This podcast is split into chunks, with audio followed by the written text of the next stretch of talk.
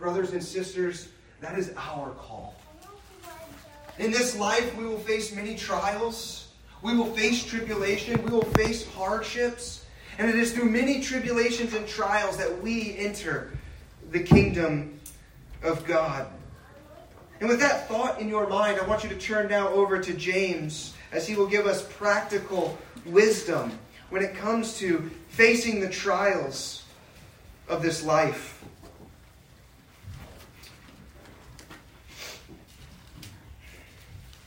Our text will be James chapter 1, verses 1 through 12. Follow along with me as we hear the word of God read. James, a servant of God and of the Lord Jesus Christ, to the twelve tribes in the dispersion, greetings. Count it all joy, my brothers, when you meet trials of various kinds, for you know that the testing of your faith produces steadfastness. And let steadfastness have its full effect, that you may be perfect and complete, lacking in nothing. If any of you lacks wisdom, let him ask God, who, who gives generously to all without reproach, and it will be given him. But let him ask in faith without doubting. For the one who doubts is like a wave of the sea that is driven and tossed by the wind. For that person must not suppose that he will receive anything from the Lord. He is a double minded man, unstable in all his ways. Let the lowly brother boast in his exaltation, and the rich in his humiliation because like a flower of the grass he will pass away. For the sun rises with its scorching heat and withers the grass, its flower falls, and its beauty perishes. So also will the rich man fade away in the midst of his pursuits. Blessed is the man who remains steadfast under trial. For when he has stood the test, he will receive the crown of life which God has promised to those who love him. This ends the reading of the Word of God.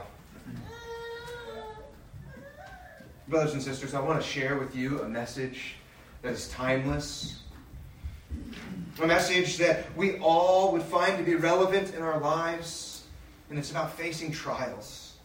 It is about the facing the trials of this life. And my charge to you this morning, from the very outset, is the call that James has here for us that we would suffer well in this life. No matter who you are, no matter where you live, when you have lived, how you have lived, there's a commonality that we all share, and it is trials.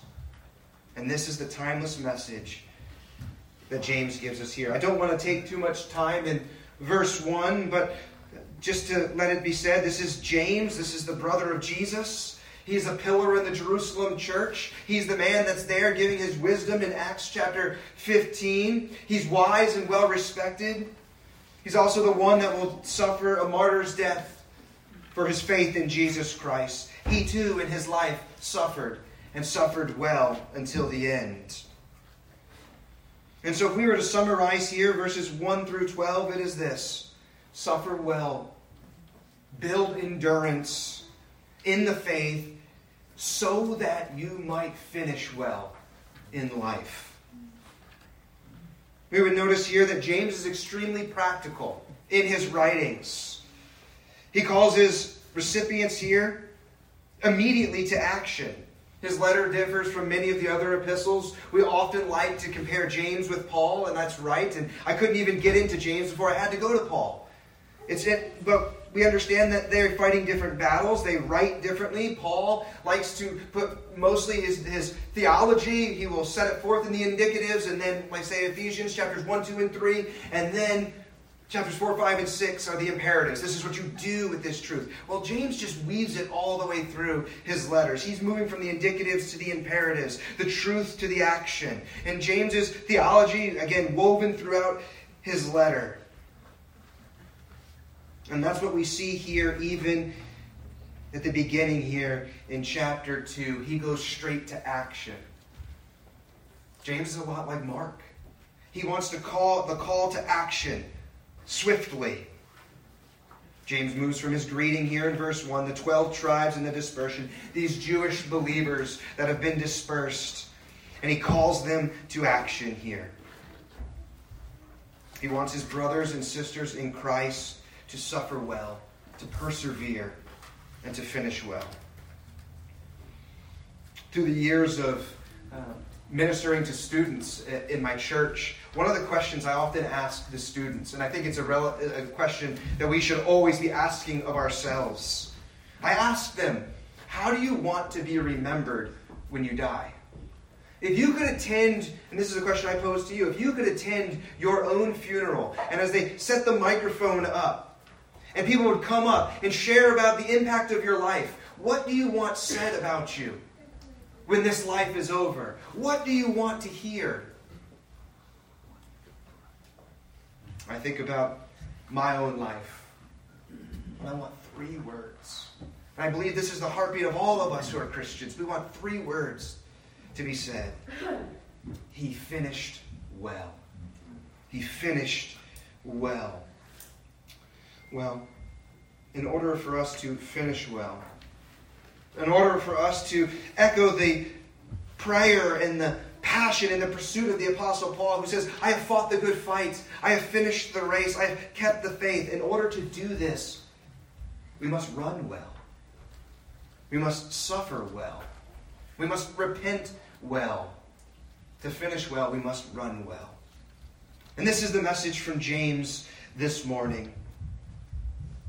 We want to finish well. Then how is it that we can suffer well in this life? And the first heading that I would supply to you, coming from verses 2 through 4, is that we must have the right attitude.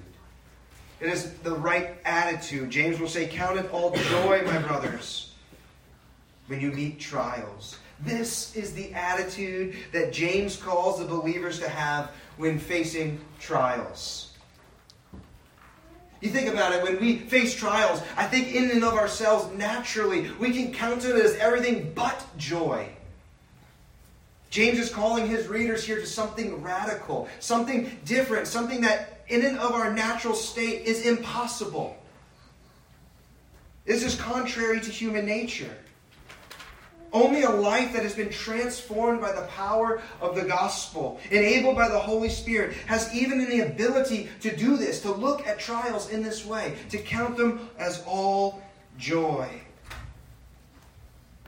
The trials of this life, he says, are many. Count it all joy, my brothers, when you face or you meet trials of various kinds. He's not meaning here merely external, but also maybe internal trials. We are all facing trials in this life. Something Pastor Jim back at Quintessent often says we are either in a trial, being prepared for a trial, or coming out of a trial. But that's our lot in life. And he says these are various kinds. It could be external persecution. You could be getting marginalized at work because you're a Christian. You might be marginalized by your family because you're the only Christian in your family. This is why Peter writes, 1 Peter chapter or 1 Peter. You might have been suffering for various trials, infertility, a miscarriage. You might have an unbelieving spouse, trials in the workplace, a difficult boss, wayward children, financial issues. These are external trials, but there's also the internal trials that we, fight, that we face fighting the lust of the flesh, covetousness, the internal battle against self and remaining sin. We fight trials both outwardly and inwardly. I think you get the point here, and the list could go on, but they are various in nature.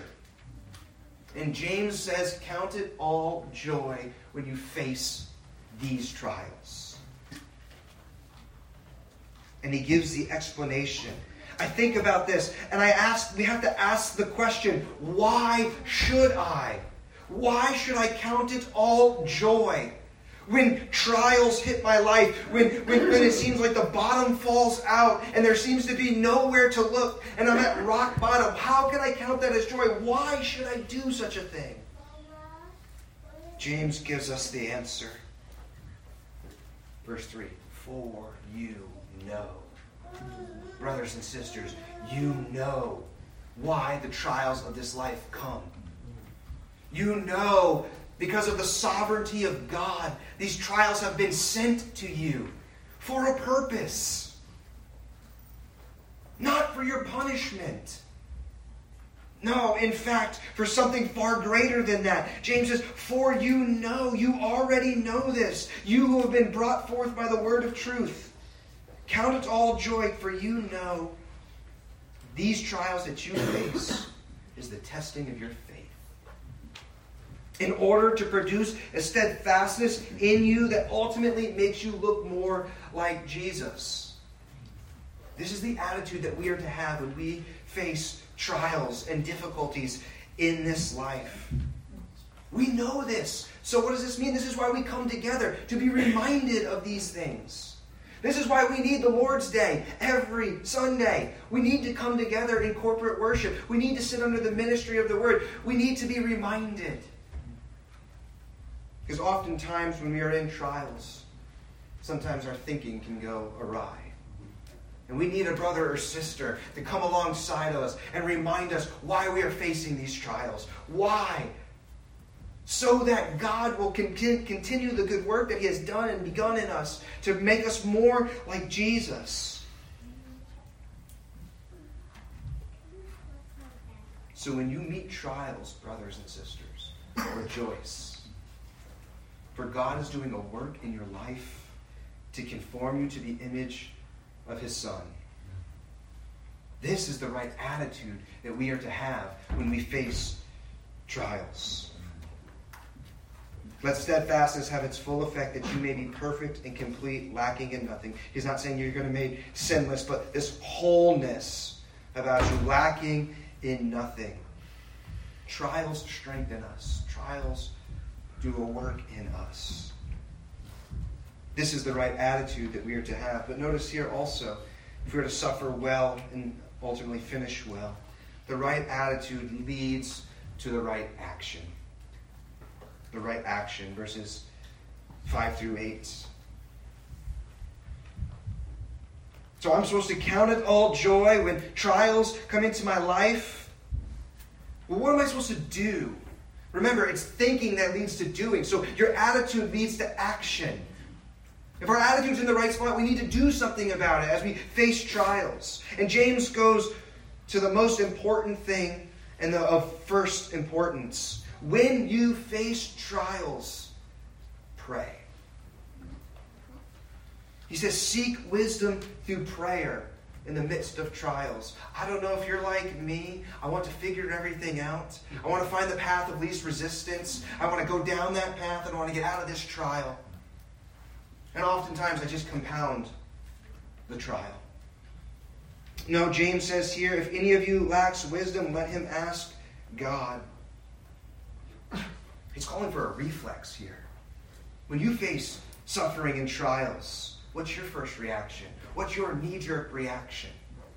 Is it that I need to go to God? That I need to I need to submit myself to God in humble obedience? in dependence upon God, that I would go to Him in prayer. Action without prayer is actually just independence, is it not? As we had just even stated here in the Lord's Prayer, give us this day our daily bread. This is our dependence upon God. We are dependent upon Him for wisdom in trials. Let me ask you, brothers and sisters, do you trust God? No, let me ask it another way. Are you trusting God in the trials that you are facing right now? For remember, we are either being prepared for a trial, we are in a trial, or we are coming out of one. Are you trusting in God? Does the sovereignty of God help you with whatever you're facing? If we lack wisdom through trials, this is a recipe for disaster. We will lean on our own understanding. We won't see trials for what they are. We will allow them to affect us in negative ways. So, right here in verse 5, James appeals to theology proper, the doctrine of God. We must have our doctrine of God correct, especially when we're in trials. Really, when we face trials, that's when our theology is exposed. That's when we know where we go. And so when we think here, James appeals to theology proper, doctrine of God, because right action flows from right understanding of who God is. And James would tell us here in verse 5, notice here, follow along with me, concerning God. If any of you lacks wisdom, let him ask God. Let him ask God. He is the God who gives. We are to pray, we are to, pray to the one who gives. James would say in chapter 4, verse 2, that you do not have because you do not ask. He's not only the God who gives, but James tells us here, he gives generously. God gives generously to all who ask. This means God gives out of his abundance.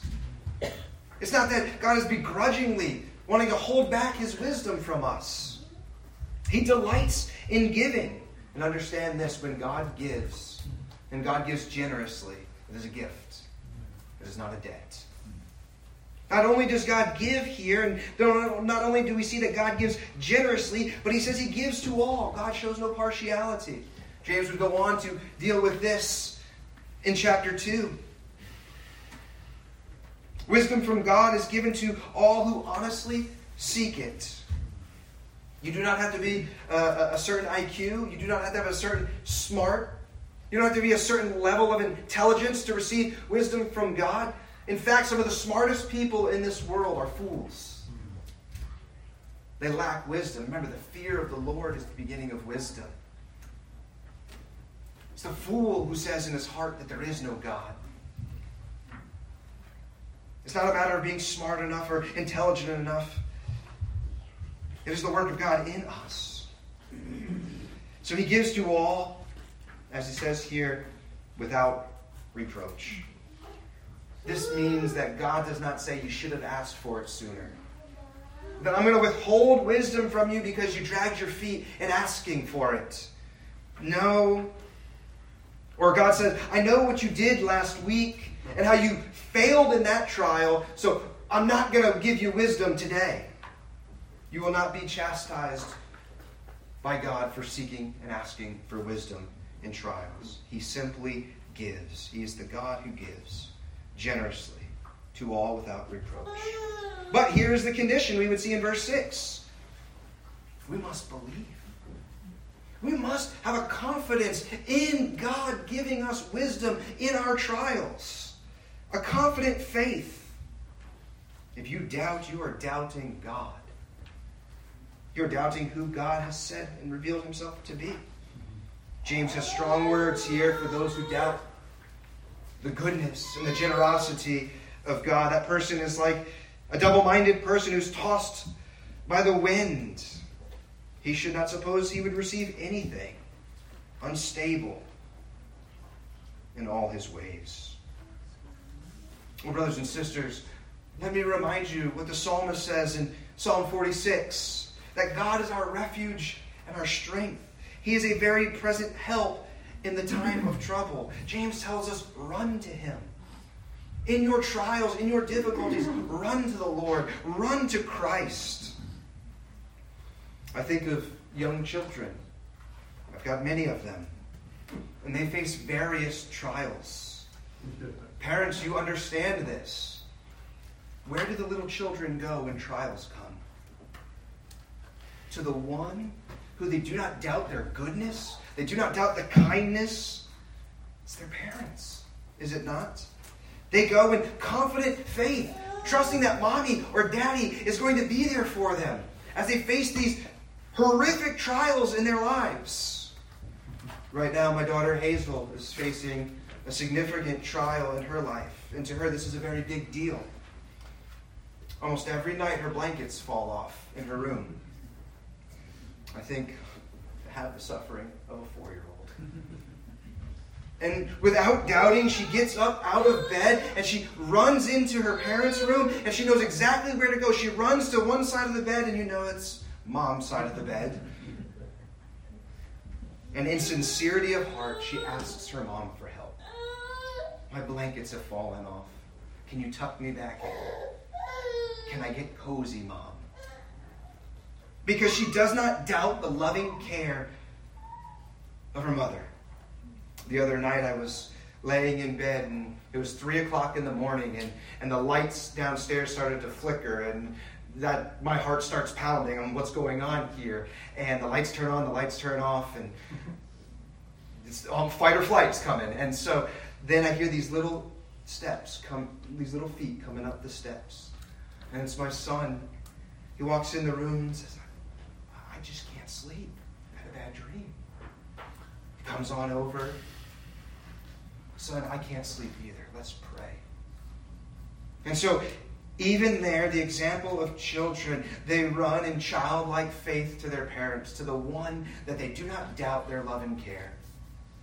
And we are called to have that same childlike faith. We run to our Heavenly Father in that knowing that He is there with us in our trials. He has sovereignly given us our trials to do a work in us. Where do you run to in difficulties? Where do you run to in trials? We cannot expect to suffer well or to build endurance in the faith if we neglect the means of grace that God has given us. Life is hard. Trials are many. And to consider it all joy, we are in need of wisdom from God that comes to a believing heart. And this leads here to the third heading I would supply to you. We are to have the right attitude in counting it all joy. We are to have the right action. We must be men and women of prayer, seeking the wisdom of God and dependence upon God. We are to have the right understanding here in trials, verses 9 through 11. James shifts focus shifts his focus a little bit to deal with uh, most likely a, a, specific case study that is going on or a case that is happening in uh, to the people that he's writing to. He deals with poverty and riches, a trial that has touched all of us at some point in life. There really was no middle class in the first century, so you were either rich or you were poor. And in verse 9 here, you would see, let the lowly brother boast in his exaltation. He's dealing with the trial of poverty. In chapter 2, James deals with the harsh treatment that poor folks were receiving in the church. They're told to sit on the floor, to sit in the back. The poor were without proper clothing. The rich, the rich would withhold wages from the poor, knowing that they could do nothing about it. They were marginalized in many ways. And instead of getting bitter about this trial that the poor were facing, and thus forming a calloused heart, or looking at somebody else and coveting what they have, James tells the lowly brother to boast in his exaltation. And this is the principle that I want us to see here. This is the right understanding that James gives to us. Here's the point. We are to have the right understanding when facing trials. James is telling his brothers, and the poor brothers and sisters, to remember what they have, what they have been, that they have been exalted in the eyes of God. Let the lowly brother boast in his exaltation. Take your eyes off of the material circumstances around you. This is what James is saying. And remember what God has done for you in Christ. Focus upon your position in Christ. Commenting on this passage, MacArthur says, quote, that the believer who is deprived in this life can accept that, that temporary and insignificant deprivation because he has a future divine inheritance that is both eternal and secure. This is why Peter would tell, could tell a suffering people, Blessed be the God and Father of our Lord Jesus Christ. According to his great mercy, he has caused us to be born again to a living hope through the resurrection of Jesus Christ from the dead to an inheritance that is imperishable, undefiled, and unfading, kept in heaven for you. Who by God's power are being guarded through faith for a salvation ready to be revealed in the last time. In this you rejoice, though now for a little while, if necessary, you have been grieved by various trials. We must understand, brothers and sisters, that the greatest treasure in this life is not our wealth or prosperity. No matter what class you belong to upper class, middle class, lower class the greatest treasure that we have in this life is that we belong to Christ. That Jesus is our treasure. God has exalted the poor. He has given them riches beyond all measure.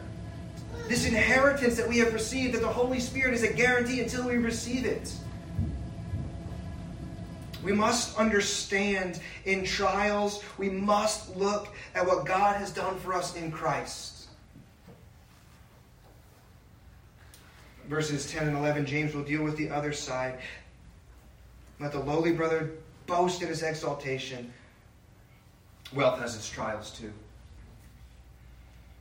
While this life might seem trouble free, possessions multiply as do cares and temptations.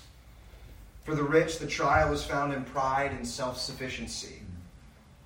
James is not saying it's sinful to be rich, but there are many dangers there.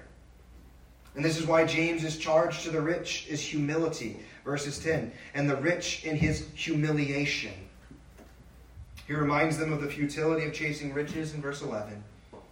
Just as the sun causes creation to wither, so will the riches of man fade away. Wealth is temporal. Consider the prayer of Proverbs 30.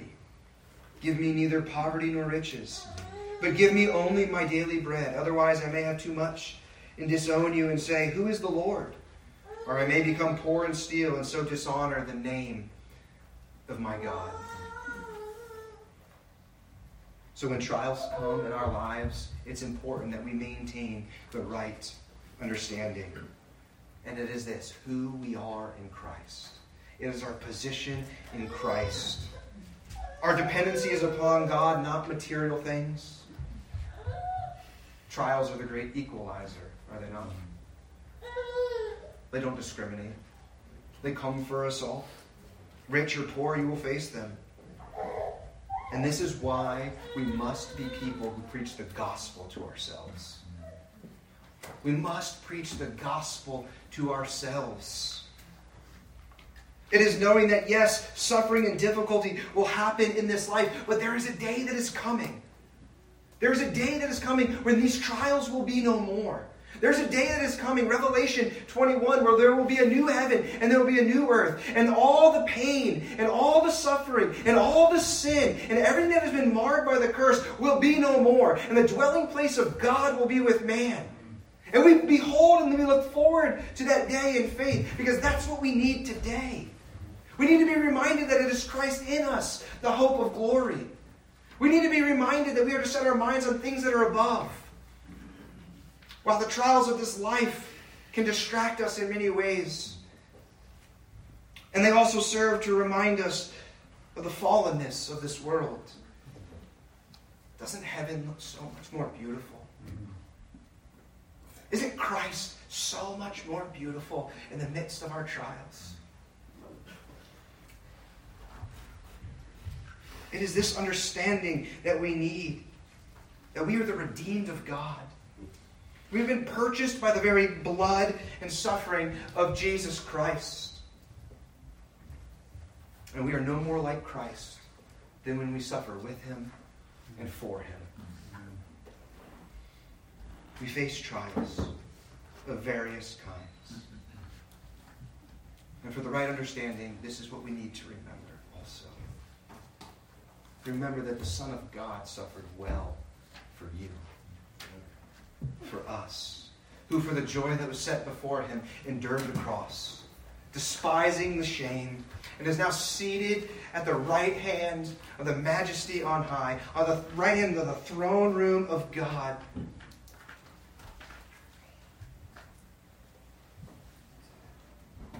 He suffered well for us.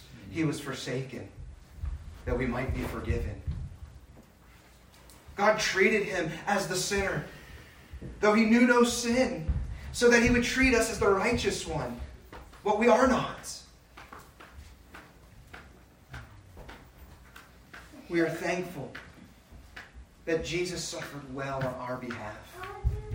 We are thankful for the nail pierced hands, for the blood that was spilled on Calvary to purchase a people to redeem a people. That Jesus, as he hangs on the cross, bearing the full weight of the wrath of God that is due our sin.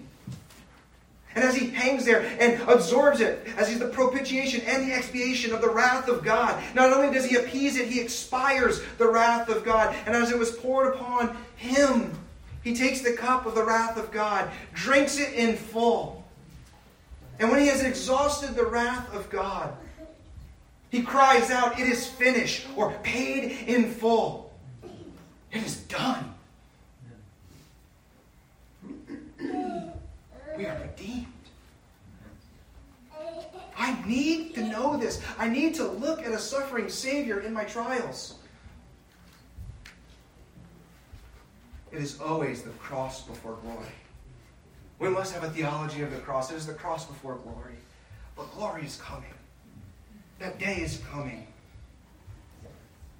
Christian, preach this gospel to yourself daily in the midst of suffering through trials, so that in the dark days of soul pain, when it takes everything that you've got just to get out of bed, understand this you have a blessed hope. You are the redeemed of God, and you will be exalted. You have been secured by the life, death, and resurrection of Jesus Christ our Lord. Face these trials, suffer well. And finally, as I've already touched on this, verse 12. Blessed is the man who remains steadfast under trial. For when he has stood the test, he will receive the crown of life which God has promised to those who love him. This is James's beatitude, the blessed man. And this is the call here look to the reward. Look to the blessed reward. Look to the finish line for your motivation. If you're running a race and you can't see the finish line and it seems like you're just slugging it out and you're getting discouraged because you're thinking, when is this going to be over? Christian, you are no more closer to eternity than right now. You can do this. You're going to make this. You're going to finish well because it's God at work in you. And he who began a good work in you will bring it to completion. That finish line is in sight. There is light at the end of the tunnel. Look to the blessed rewards. After a life of building endurance and persevering, there's a crown that awaits each and every one of you. And it is not the diadem, that is reserved for one and one alone. Jesus Christ has been crowned with the diadem, but this is the victor's wreath. This is the the, the, the, the, the, wreath that the Olympian would wear as he stood on the platform after finishing his trial, finishing his, his race, or whatever that uh, sporting event might be. And we are promised the victor's wreath, a sign of triumph. When God calls you off the playing field of life and says, Son, daughter, it's time. There's a crown that awaits. When he looks upon your life and you hear those blessed words, Well done, good and faithful servant, enter into your rest. There is a crown that awaits you, the crown of life that God has promised. And what God promises, God fulfills. Amen. So, let me close here, even with uh, this illustration, not original to me, but I believe is fitting when we think about the trials of life. Consider high school. For some of you, that is, seems like forever away. For others of you, it seems like a long time ago. You are slugging away through your studies. You are tired of homework, tests, books, teachers giving dirty looks. You have a curfew. You have rules. You want freedom, and your parents say no. You are longing for the day when you go off to college and you will finally be free and you think, then these trials will cease. You are now in college and you are working to complete your major, long hours, 10 to 15 page papers, five to six times a semester. And you are working part time to have a little cash. You think, man, when I get through these things, it will all be better. The trials will cease. You meet a boy or a girl in your senior year. You are thinking about marriage, when your first job sends you 500 miles away. All you're able to do during the week is FaceTime or talk on the phone, and you're getting tired of kissing the phone goodnight every night. And you think, man, when we get closer, these trials will cease. Circumstances work in your favor, and you both are brought together, and a marriage happens. But you soon realize after the honeymoon, it's not exactly what you envisioned it to be. After a hard day at work, you come home and find that she ate all the ice cream When he sleeps, you're wondering if he's practicing to be an MMA fighter. Or you buy earplugs because you can't sleep through the snoring. And you just think, once we get used to each other a little more, this trial will cease. A year or two goes by, you find out that you're going to have a baby. No need to talk about bouts of morning sickness or fatigue. Men having to run out to satisfy every late night craving, ice cream and pickles. The baby comes and you think the trials are over. She cries every other hour of the night. She is fed, her diaper is dry, and you're thinking, why won't she just fall asleep? you think, man, if we could just get her to sleep through the night, these trials will cease. Kids start to grow up. You're running to soccer, dance, baseball, shows, you name it. Life is full. You think once they get off to college, these trials will cease. Work is no different. There's a constant barrage of trials, trials with management. If the economy is good, things are good. But if it goes bad, you wonder if you'll still have a job. The thinking is if I can just make it to retirement, these trials will cease. Retirement comes. Ah, finally, at last. You think you made it. No more work. Kids are supposed to be out of the house. You think I'm going to travel and enjoy life. Yet you start to miss the camaraderie and the friendships you had while working. You start to wonder maybe you're golfing too much. Health issues start to arise. And it is at this time that you begin to realize that the trials of this life never actually cease. This is why we need James's message here on trials, especially the promises that he gives. So may God help us to suffer well in this life with the right attitude, the right action, the right understanding, preaching the gospel to ourselves, looking to that blessed reward.